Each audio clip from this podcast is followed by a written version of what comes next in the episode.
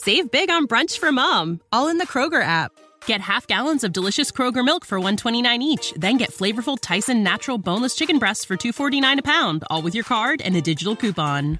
Shop these deals at your local Kroger today or tap the screen now to download the Kroger app to save big today. Kroger, fresh for everyone. Prices and product availability subject to change. Restrictions apply. See site for details.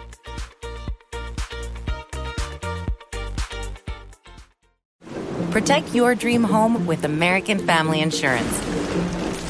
And you can weather any storm. You'll also save up to 25% by bundling home, auto, and life.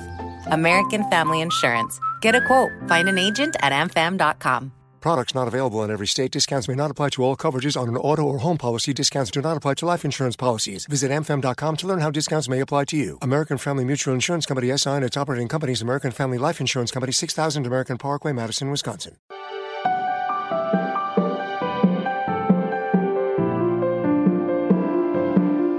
Everybody, welcome to Waking Up to Narcissism. I am your host, Tony Overbay. I'm a licensed marriage and family therapist and host of the Virtual Couch podcast, and also host of the very soon to be released Magnetic Marriage podcast, which is going to be a subscription based podcast. The cost per year is going to be far, far less than one session of therapy, but this is real couples, real coaching slash therapy. And I have got about 15 to 20 episodes in the can and we are going to come out with one every week and you're going to hear me coach and do therapy with real life couples. And if you want to know more about that, just go to tonyoverbay.com and sign up for the newsletter and you will be the first to know when it is going to launch. It looks like probably around the first week of December. And I am going to run a special or two between now and then. So go to tonyoverbay.com and sign up for my newsletter and you'll be one of the first to know more about that. I'm, I'm very excited about it because I feel like especially my waking up to narcissism audience is I, I feel like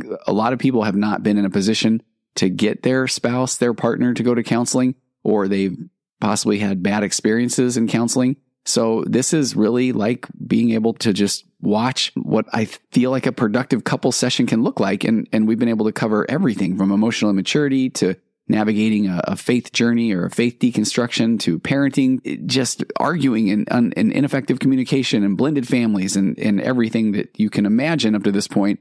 So I can't wait, if you can tell by my voice, for people to find this podcast and hopefully it will help, help in their relationships.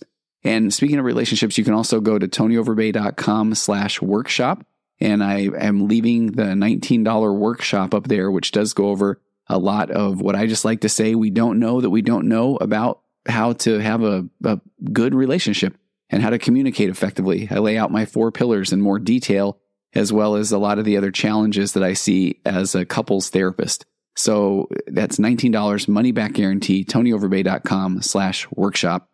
But let's get to the topic today. And this one has been a bit of a therapeutic whirlwind for me I had heard about a concept called nonviolent communications a few years ago from a listener, and I had Googled the concept a little bit, not enough to really understand what the concept was about.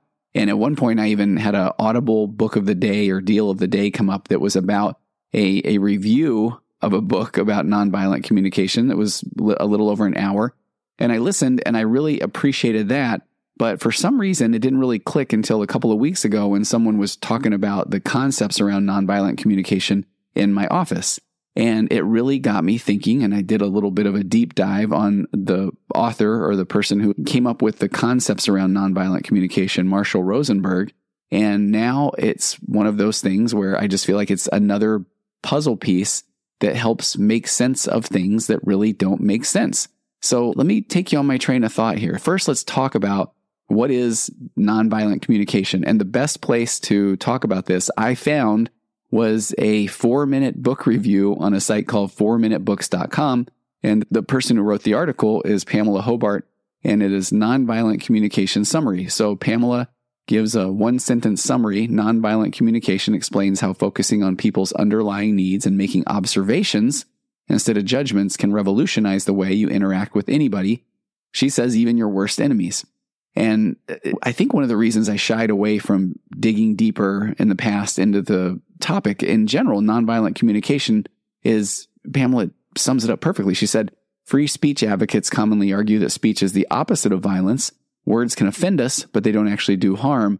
So she said, from this point of view, nonviolent communication is practically an oxymoron. And I think that maybe in my subconscious, I, I felt the same.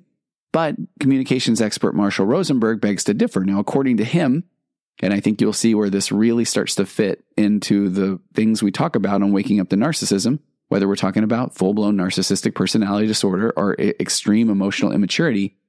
Marshall Rosenberg says most people's default manner of speaking to others is highly violent. That is, if you consider violence to include attempts at cutting others down to size and coercing them into doing what we want. Now, I did an episode about this a couple of weeks ago over on the virtual couch, and I really feel like it helps in the context of if you are a, someone who is self aware, I think that we will often recognize after you hear what I'm going to talk about next our role in certain things. And I think the difference in somebody that has narcissistic traits, tendencies, personality disorder, or extreme emotional immaturity is they're not the one that is listening to this podcast, most likely. Or if they are, they may be listening with their elbow, meaning, okay, I'm, I'm poking my partner saying, yeah, you really need to listen to this. And, and I feel like most of the people that I think are tuning in are people that are wanting to figure out things, figure out, okay, what is off in my relationship? And again, is it me? And am I the narcissist? Which I will maintain if you are listening to this and asking the question, no, because you have enough self awareness and uh, curiosity and concern to ask that question and to go seeking help. Now, if you are handed this podcast and you're listening, and at first you thought, how dare somebody send me this podcast? What they think I'm a narcissist. But then slowly but surely over time, you've started to recognize, oh my goodness, I do a lot of these things maybe I'm just on that emotional immature spectrum, then you are waking up to perhaps your own narcissism or your own emotional immaturity, which is absolutely what I have done, which is why I titled the podcast Waking Up to Narcissism. Yet I digress. On this book review, Pamela says whether or not most ordinary speakers are constantly committing literal acts of violence or not, most of us can see the potential benefit in learning to communicate more effectively. And Marshall Rosenberg's book, Nonviolent Communication, A Language of Life, provides one provocative lens for seeing what's morally and pragmatically wrong with many of the things that we tend to say in our everyday lives. Nonviolent communication then digs a little bit deeper into what we could say instead. Now, the reason that I read that paragraph is because that leads nicely into the first lesson that Pamela pulled out of the book Nonviolent Communication, A Language of Life. And this has been the game changer over the last couple of weeks. Separating observation from judgment is the first step toward reducing needless conflict. So if you are on your journey of self improvement, separating observation from judgment can be a really powerful tool. Now, the example I gave on the Virtual Couch podcast is if you say to yourself about, let's just say your son, you have a son and your son's struggling in the school. If you say, well, he, he doesn't do his homework or he failed that test because he's lazy. So what do we do? There's an observation that he doesn't do his homework. And then we immediately fill in the gap with a judgment. Now, that judgment, I believe strongly, is there to ease or manage our own anxiety. Now, let me tell you where I'm going with this. So, if he doesn't do his homework and we just throw that judgment in there that it's because he's lazy, look what we get to not do. We don't have to take ownership or accountability of, well, what if it's because I did not spend much time, even when he has asked me for help with his homework, because I mean, if it's like me, I couldn't do my kids' math homework after they hit about fifth grade. I'm a therapist. I took one math class in college. That's not my strong suit. And so if I feel emotionally insecure, if I feel immature or insecure about my ability to help my kid, then am I saying, oh, uh, accountability, my bad. I have no idea what that math problem is. Or instead, if I just say, oh, I'm too busy. I, I don't have time to help you with your homework.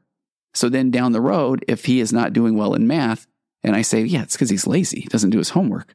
What do I not have to deal with is, oh, I probably could have spent more time. Or that means that I might have had to get off of Candy Crush on my phone and actually learn sixth grade math, which that would probably not have been as difficult as I would have thought it would have been.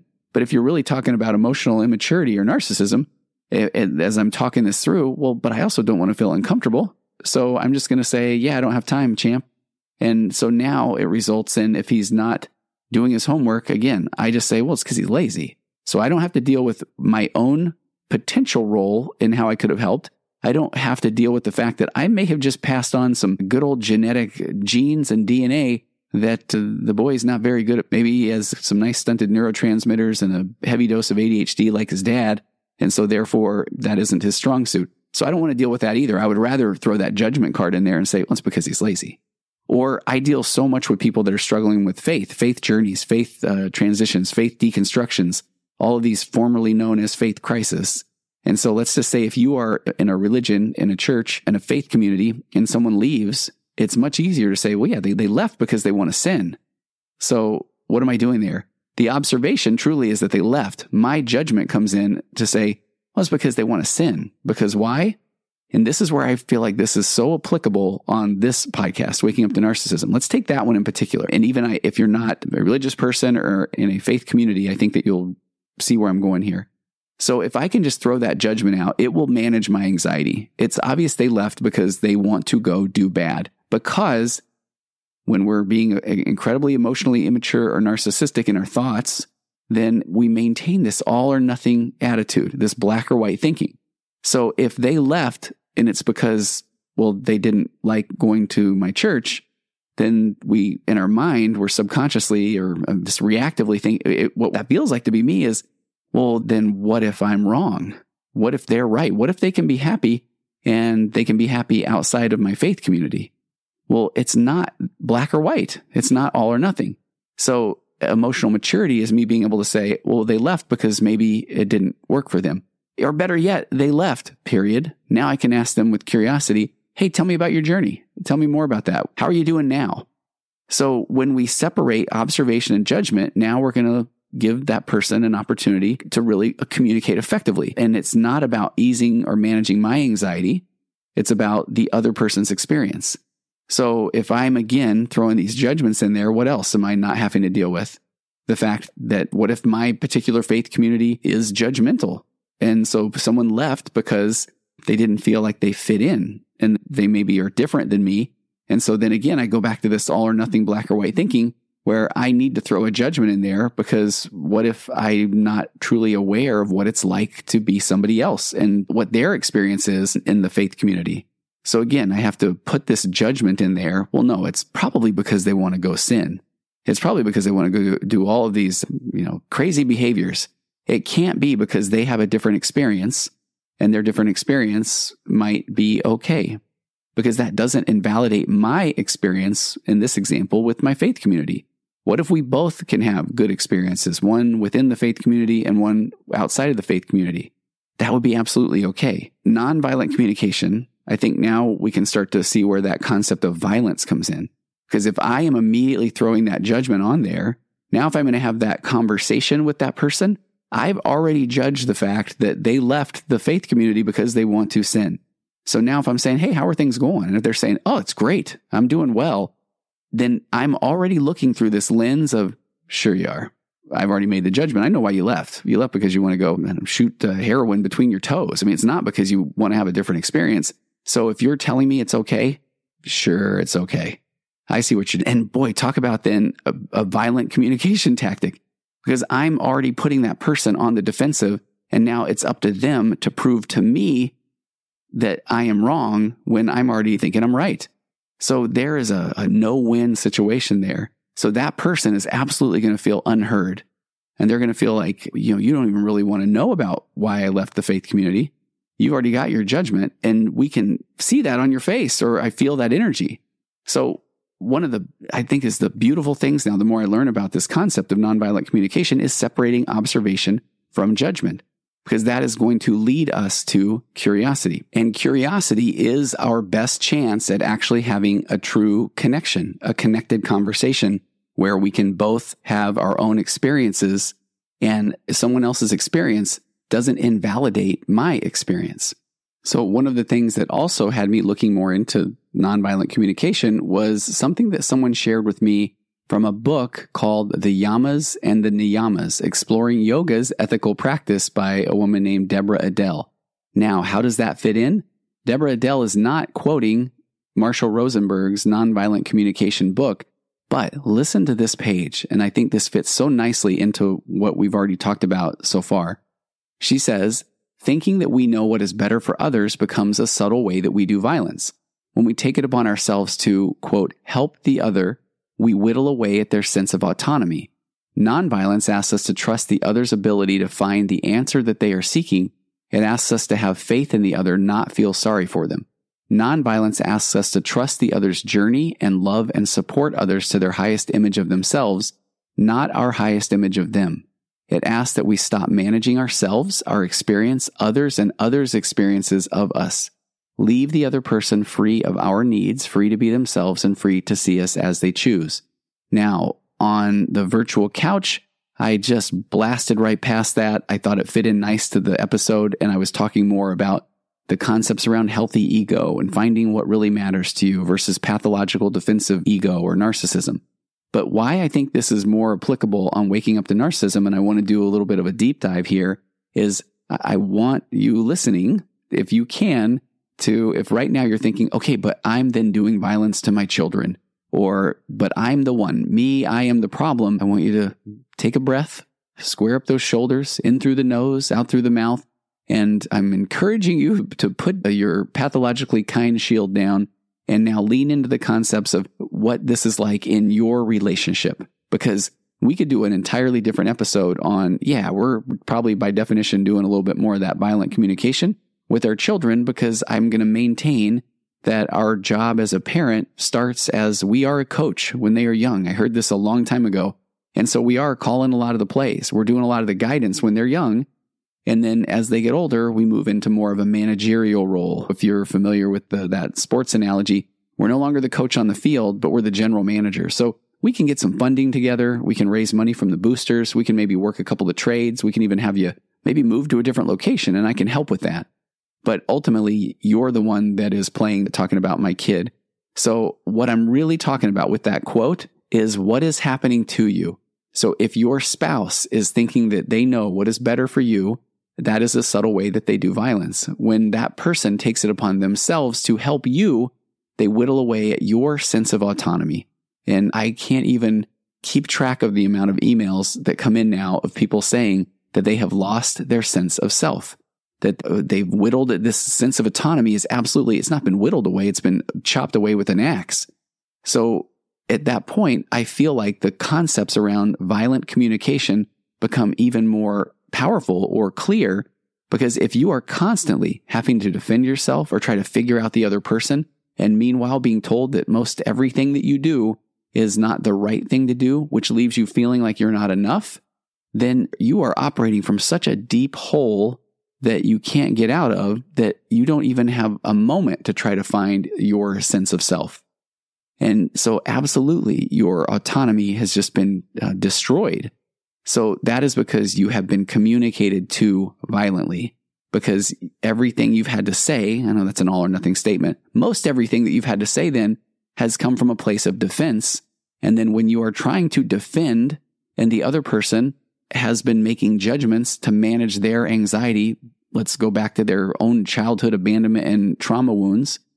And again, narcissism, if we really take a step back, one of the definitions I think is so good is from Elinor Greenberg from her Psychology Today article, The Truth About Narcissistic Personality Disorder. Narcissistic personality disorder is the name for a series of coping strategies that began as an adaptation to a childhood family situation that left the person with unstable self esteem, the inability to regulate their self esteem without external validation, and low empathy. So now go back to when you are communicating with your narcissistic partner or narcissistic adult parent or narcissistic older child or narcissistic leader or boss or entity of any kind. And they are coming at every situation that they're looking at, and they're coming at there with unstable self esteem and the inability to regulate that self esteem without external validation and lower empathy, then they are throwing huge judgments on with their observation of you. They already know why you're doing the things that you're doing because that helps them try to make sense of their own life and they lack that true sense of self or a sense of purpose. So then what that sense of self or purpose becomes is all about managing their anxiety through judgment statements. So everything that they see, they know, they understand this is why you're doing that. And that's why at the core of gaslighting is then if you try to defend yourself because you have to defend yourself because they've already thrown you into this quagmire of judgment with whatever you're doing, Now, as you try to defend yourself, you're actually giving them more fire, more juice, more power because it can't be that way. This is that concept of confabulation. They're creating a narrative in real time. So anything that you say then that goes against the judgment statement that they've already crafted in their mind is invalidating their experience and causing them to have more stress and anxiety. And they need to manage that anxiety, not with curiosity, not with self confrontation, not with accountability, but with control. So now I have to think of you in this negative light, says the narcissist or the emotionally immature person, or else it's going to cause me a lot of anxiety and it's going to cause me to have to take a look inward and own my own crap. And I'm not willing to do that. So I have now judged what you are doing. And as a matter of fact, it has to be that way. So now if you try to argue against me, I get to even say, you don't even understand yourself. I do. Which is why arguing with someone that truly is on that highly emotionally immature scale or narcissistic personality disorder scale is going to actually leave you feeling worse.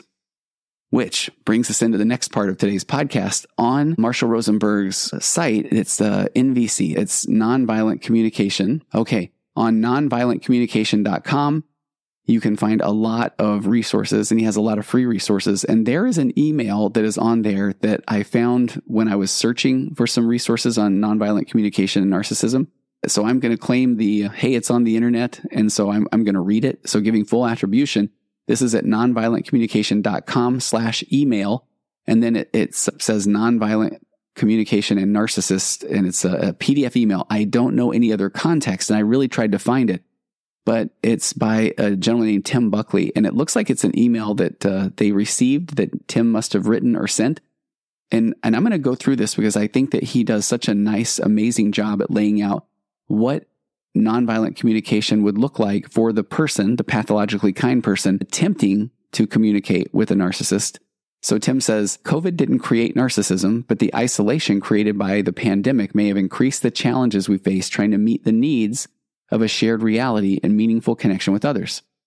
He said recently a friend asked whether there is an antidote to, quote, dealing with a narcissist.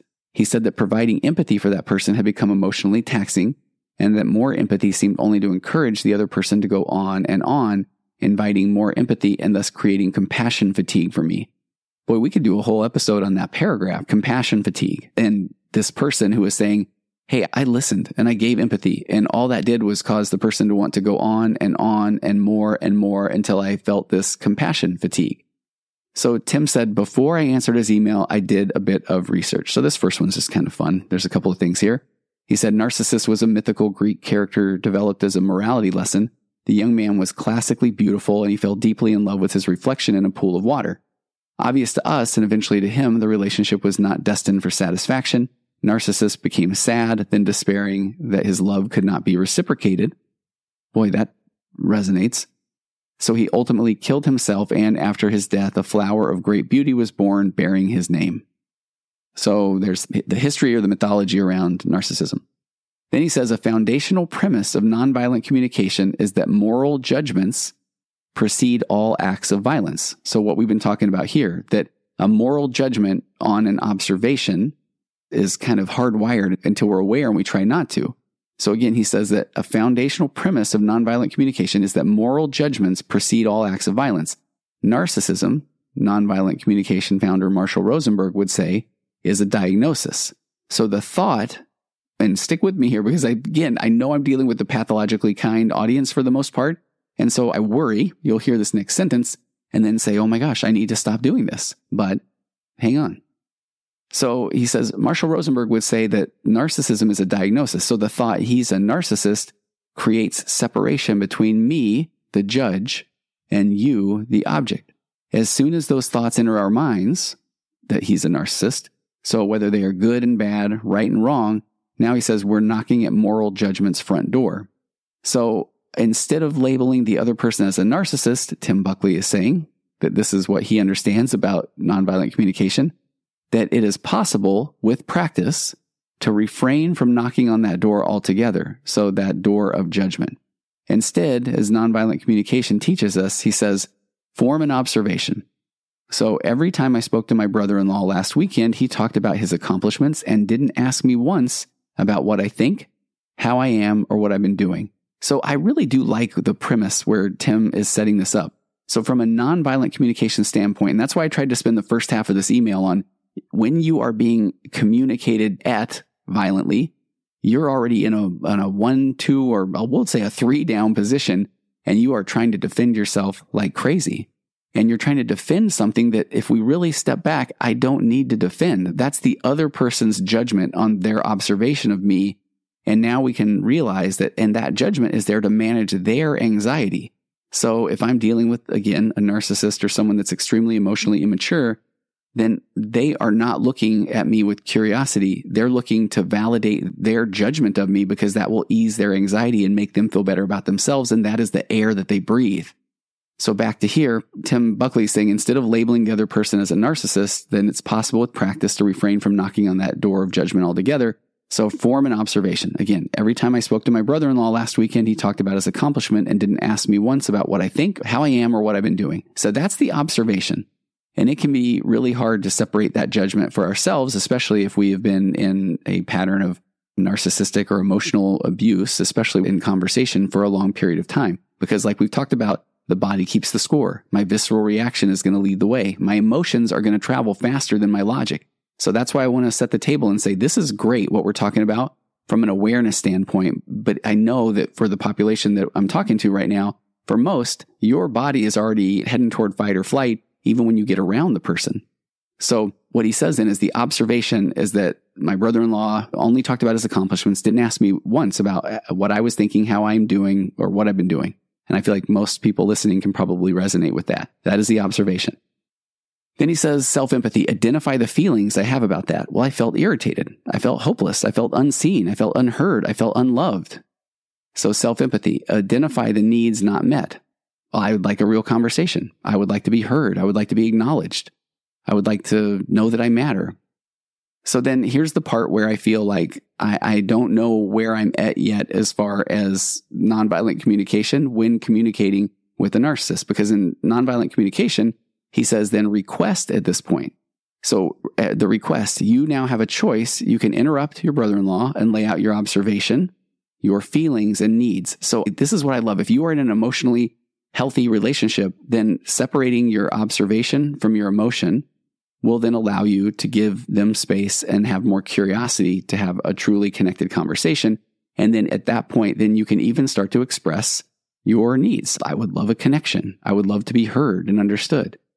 But I feel like if you're, if you see where I'm going with this, if you're in a relationship with a narcissist, then that is adorable to think that I'm going to express that and they're going to say, Oh my gosh, am I doing that? I did not know that which boy, quick plug. Please, if you don't, go follow me on Instagram at Virtual Couch. I have an amazing social media uh, team that is now starting to put a lot of content out there. And I've been recording reels and I feel like an old man. Reels, as the kids say. But I just always wanted to do something with in my mind when I have a narcissist maybe in my office. I, I maybe will ask a question and then, you know, I've identified my ADHD on numerous occasions and my secondary emotion of humor, which leads the way. So my internal dialogue often is jokes. I can't help it. So oftentimes when I set the table for an emotionally immature narcissistic person during a conversation to, to really show up with empathy or curiosity, and then they don't, oftentimes I think, oh, here's something that a narcissist will never say. Things like, oh, I hadn't thought of that, or my bad, or tell me more about how you feel.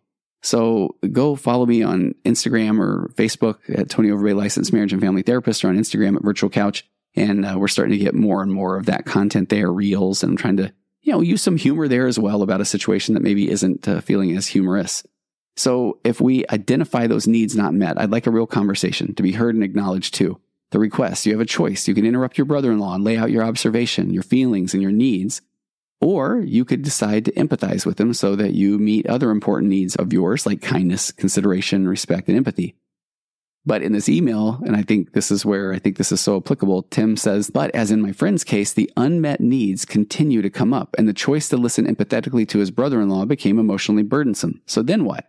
So Rosenberg teaches us to notice the moment we're no longer enjoying the choice we made. I know that sounds simple, but I love the simplicity. So notice the moment that we're no longer enjoying the choice we made, the choice that I have made to continue to listen to the narcissistic person who never reciprocates in the conversation. So at some point, I noticed I am no longer enjoying this. And he said, and then make another choice to better meet our own need. When we can no longer be present to the other in a state of empathy, it's important to say what has become more important. Not doing so can rapidly give rise to thoughts like, he's a narcissist or he's so self centered. So Tim said, here's how that might sound. So he says, me. Excuse me a minute, Rob. I'd like to check with you on something. I've been listening to you for a while and asking questions about what you've been saying. I wonder if you can say how my listening and my questions have landed for you. Has it been pleasurable for you to have me be present with what's going on for you? And Rob, who I think in this scenario is the emotionally mature or narcissistic person, says, Yeah, thanks. I really have enjoyed talking with you, and it's rare to have somebody express interest in what's going on for me. Now, let's pause. This is why I feel like if you are the pathologically kind person and you are continuing to talk to the narcissist and they continually tell them about all their amazing accomplishments over and over again and they don't ask you anything about you, when you leave that conversation, they say, man, this was great. I mean, I feel like we have a real connection because you just listened and validated. So this Rob in this scenario says, yeah, I, I enjoyed uh, talking with you. It's rare to have somebody express interest in what's going on for me. Expressing interest to the narcissist can simply be saying, oh man, really? What was that like? Oh, okay. Instead of trying to combat or lead the conversation. Because again, that narcissist is a very emotionally insecure person at their core. So then in this scenario, the person speaking says, Okay, I'm glad you're saying you, you long to be heard and that doesn't happen as much as you would like. So when that happens, like with me just now, you get this sense that you are appreciated and respected. To which then Rob says, Yes, very much so. So then uh, the person says, I understand and I feel the same way. So this last year being isolated because of COVID has been hard for me and I long for the same things that you spoke about. So would you be willing to listen to me for a while so that I can be heard and appreciated for what's going on for me? Rob says, sure. So then he says, before I get more than a couple of sentences into my list of things, however, Rob cuts in and begins to talk about himself. Often something we say stimulates a thought in the other, and rather than hanging on to the thought, they interrupt with, oh yeah, that happened to me too. And then they continue to dominate the conversation. And my imagination probably also one upping the conversation. So then he says, me internally. Oh boy, here we go again. Me internally, self empathy. I'm irritated because he said he would listen and now it appears that he's not interested. I'd really like to keep my relationship with him solid, so I want to be understood for this point. I think I'm going to say something now. So you know where this is going, right? Me. Rob, I say, interrupting him. I noticed just now that you jumped in when I was talking about my life and just after you said you were willing to listen to me like I've listened to you. Rob says, Oh, well, yeah, but I was just, I was just saying. I was just saying how I'm having some of those same issues. And then me, I say, well, yeah, I get that. And I want to make sure that you're still okay with your agreement to listen to me. So it's important for me to finish what's on my mind. You know, it helps me get grounded in my need for respect and mattering. Rob, okay. And I would imagine Rob at this point looks like you just took his puppy and you just popped the tires of his bike. Okay. And he says, perhaps, if the speaker now is thinking, Rob may be better able to stay focused on listening. If so, I would certainly end our conversation with a sincere thanks for his willingness to be present and attentive, and to say that his doing so met my need for mutual respect and listening. However, perhaps he's unable or unwilling to abide with that agreement. So, if Rob continues to interrupt and bring the subject back to himself, then I might end the conversation this way. He says, Rob, I'm interrupting again only to say that I'm tired and I want to talk to other people right now. I'm disappointed that my need to be heard like I wanted to wasn't met, and I noticed I was getting fidgety and frustrated when you continued to talk about yourself. My relationship with you is important, and I'd like to talk to you about this some more at some point. Me, now internally formulating a request, I'm hesitant to ask him if he'd be willing to tell me what he heard me say, fearing that he would be defensive and would eat up another five minutes about himself. And that is absolutely the case. So that's why I, again, I love this concept of nonviolent communication, but more from just a standpoint of awareness. As you are waking up to the narcissism around you, all around you, then I think it's important to recognize when someone is communicating at you violently because they have put a judgment onto an observation about you to manage their anxiety or their experience because they can't make room that you also have an experience. So then you are being violently communicated with and you have to defend yourself. Now, in nonviolent communication, then as the listener, you're now encouraged to separate the your judgment, he's a narcissist, from the actual observation. He will not stop talking about himself. He doesn't ask me about anything. And he just will continue on and on and on. And the observation, he will also tell me I'm wrong. He will also cut me off. So those are all observations. So the judgment is he's a narcissist. I appreciate where this is going because then what nonviolent communication says is once I recognize that, now I have to acknowledge the fact that this is not uh, helpful. It's not reciprocal. It's not something that I am interested in continuing with. The part that I struggle with that I think there maybe needs to be a whole other branch of in this world of nonviolent communication with narcissists is that just becomes more data for me. It's more research. It's more of what will eventually play into the rule outs of whether or not this is a healthy relationship. Because then if I express exactly the way that Tim wrote in this email that, hey, I, I have been listening and I would also like to be listened to, then I feel like we're going to watch the narcissist then take great offense because go back to some of the stuff that I've talked about in earlier episodes. Narcissism comes from a place of severe childhood wounding, abandonment, neglect, emotional abuse, a lack of validation. So when you disagree with the narcissist, and it can literally be just saying, Hey, you had said you were going to do this a minute ago and you didn't now. That when you do that, I go back to the article by Elinor Greenberg, she talks about whole object relations, the capacity to see oneself and others in stable and integrated ways and acknowledge both a person's good and bad qualities and object constancy, the ability to maintain a positive emotional connection to somebody that you like while you're angry, hurt, frustrated, or disappointed by her behavior.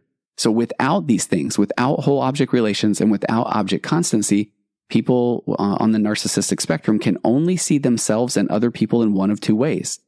And this is, we were alluding to this earlier, all or nothing, black or white. They see the people as special, unique, omnipotent, perfect, and entitled, which she calls high status, or they're defective, worthless, garbage, low status.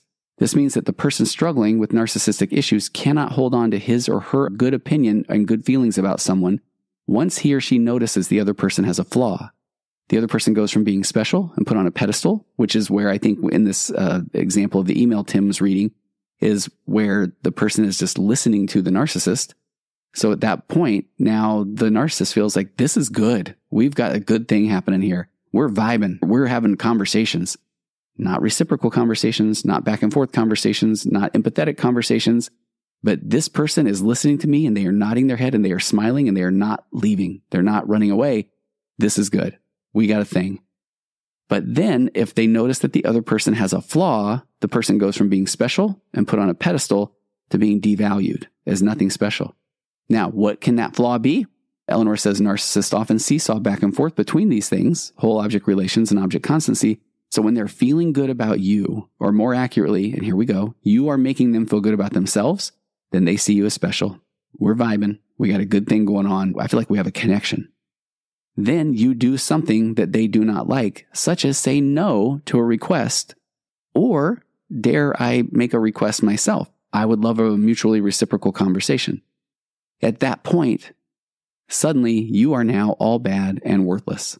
Now, later, you might do something that makes them feel good again, and they're back to seeing you as special. But when you say no to a request, or when you make your own request, here's where the narcissist, their core, at their core is shame because shame happens in our childhood. Shame is a default mechanism, unfortunately. Unfortunately, this goes to our abandonment and our attachment issues. And I know this is a silly example, but if I'm six years old and I want a pony for my birthday and we live in an apartment, I'm six years old. I don't even know what that means to live in an apartment. I just want a pony.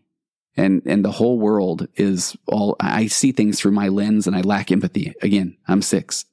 So I want a pony. So if my parents don't have a pony in the kitchen on my birthday, they don't like me. It's not that we're in an apartment that we can't afford a pony. I don't know what that, you know, I, but as if I'm six, I wanted a pony. You did not deliver the pony.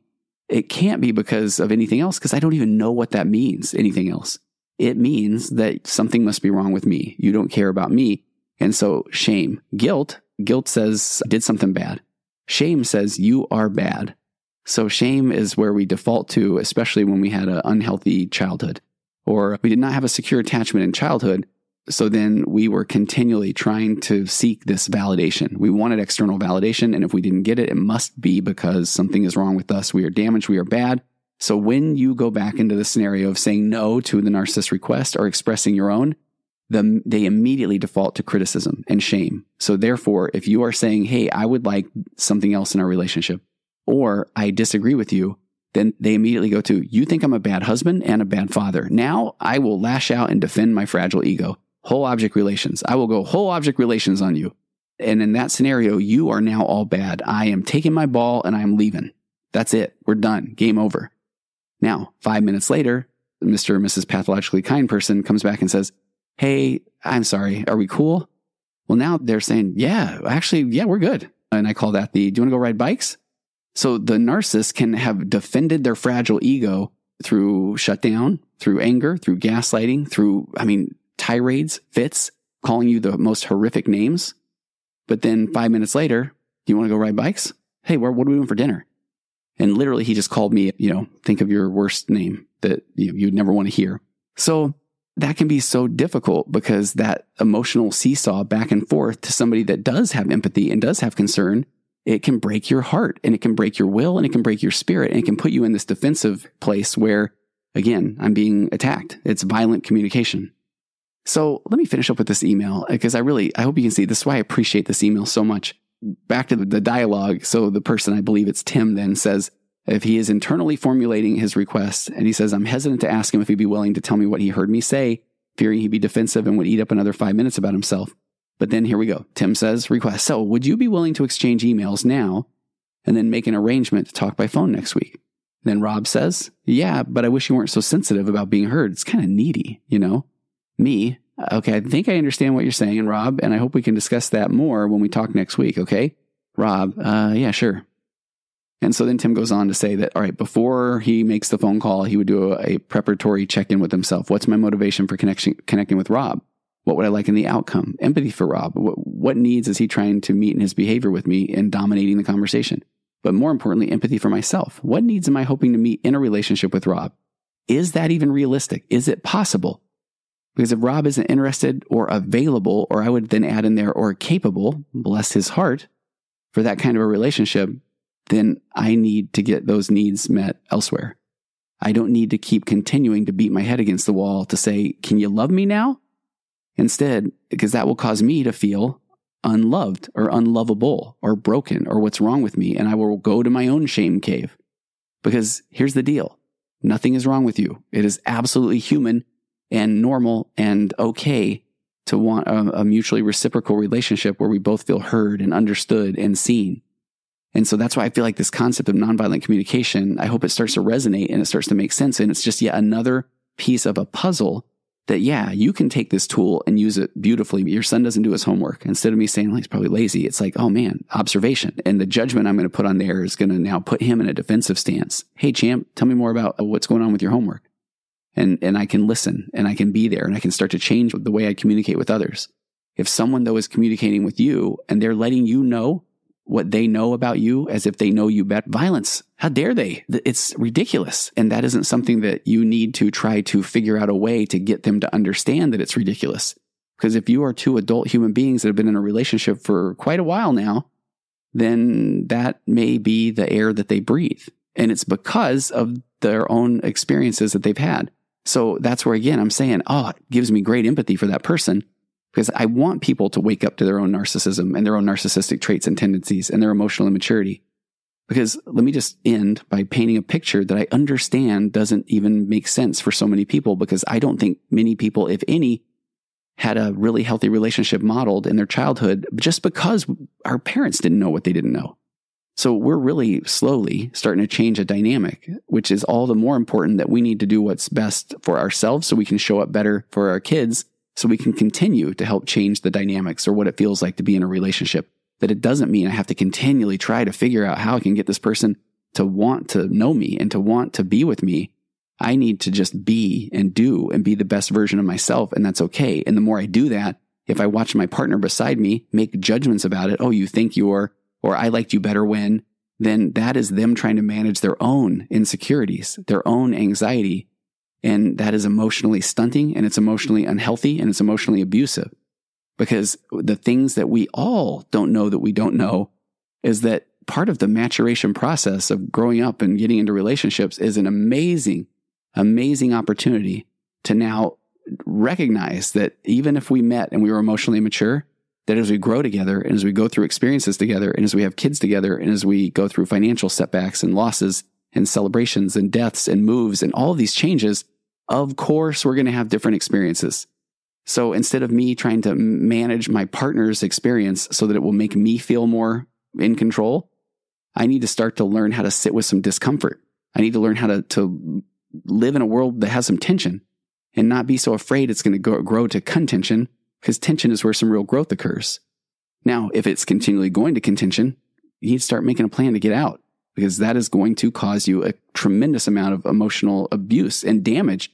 And eventually your blood pressure is going to rise. You're going to blow out your adrenal system. You're going to stop producing cortisol. You're going to get a flat affect. Your body is going to have a conversion disorder. All of a sudden you're going to have back pain or you're going to have irritable bowel syndrome or you're going to have Crohn's disease or you're going to all these things that your body's going to say, I don't know what else to do to get your attention. But every time you go back in there trying to make sense of this thing that makes absolutely no sense, it makes you worse. And your brain is saying, this is not the way to live. And I'm a brain. I want to live forever. So I would really rather you not do this. If you need help, you're on the right path. And it is a path of awakening and growth. And unfortunately, it is a slow moving ship. I know it is. You go from I don't know what I don't know to now I'm learning about things I can do. But unfortunately, it's still going to be really hard to do them and know that that is normal. And that's a really tough place to be for a while, but know that you're in the right place. And then slowly, so you go from I didn't know what I didn't know to now I know and I'm starting to understand more, but I'm still unable to do to now I know, I understand quite a bit more and I'm starting to do. And unfortunately, I'm going to get more pushback because I'm now starting to change the dynamic of the relationship, which is going to cause my emotionally immature partner to have more anxiety, more stress. And they want to manage that by controlling you and your narrative to make them feel better about themselves. So that's a difficult place to be as well. But eventually you start to learn, oh my gosh, I am okay. I am lovable. I am of worth. I have unique gifts and talents and abilities. And the more I step into those, then either that person that I'm in the relationship with can then say, Oh my gosh, this is amazing and incredible. Or I need to just know that this is amazing and incredible. And if they don't want to participate anymore in the relationship, then that's not on me because I now am becoming the best version of me, which is going to help change the world. And it's going to help uh, change the dynamic of what the future of my kids' lives will be in the relationships that they see. And over time, what it feels like to be you is this incredible, dynamic, interdependent, differentiated person with a unique set of gifts and talents and skills. And all of a sudden you radiate. You don't waste emotional calories trying to figure out how can I get this person to love me? You, you love yourself. And it is not from an arrogant standpoint. It is a healthy ego because you've done the work and, and that light will shine and it will lift others around you. And if there are others that feel insecure because of that light shining, sorry, I wanted to say uh, screw them. But then that didn't really play into the whole motivational speech there that I was saying. But in essence, that's kind of where I'm going. No, bless their heart because that's no longer your uh, burden. Thanks for joining me today. If you like what you hear, feel free to pass this along to somebody that you think might be in need. And if you're still listening, first of all, thank you. And if you do, I don't like making these pleads. I feel a little bit needy or, or, or, that sort of thing. But the more that you do review the podcast, wherever you listen to it, or the more that you rate it, it really does start to get into the algorithm, I guess, as the kids say. And with this one in particular, I love doing podcasts. I love when the virtual couch is growing and people share it. But this waking up the narcissism one is one that people are just finding because they start to Google things.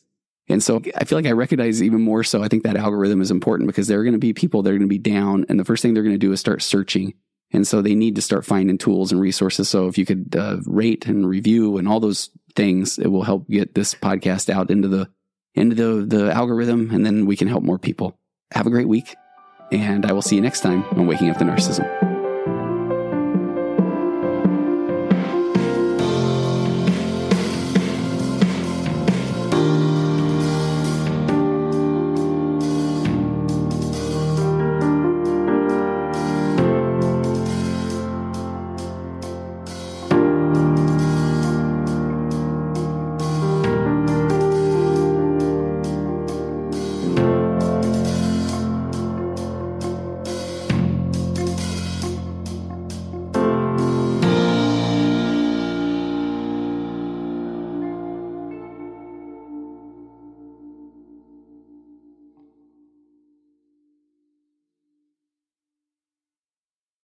Save big on brunch for mom, all in the Kroger app. Get half gallons of delicious Kroger milk for 129 each, then get flavorful Tyson natural boneless chicken breasts for 249 a pound, all with your card and a digital coupon. Shop these deals at your local Kroger today or tap the screen now to download the Kroger app to save big today. Kroger, fresh for everyone. Prices and product availability subject to change. Restrictions apply. See site for details.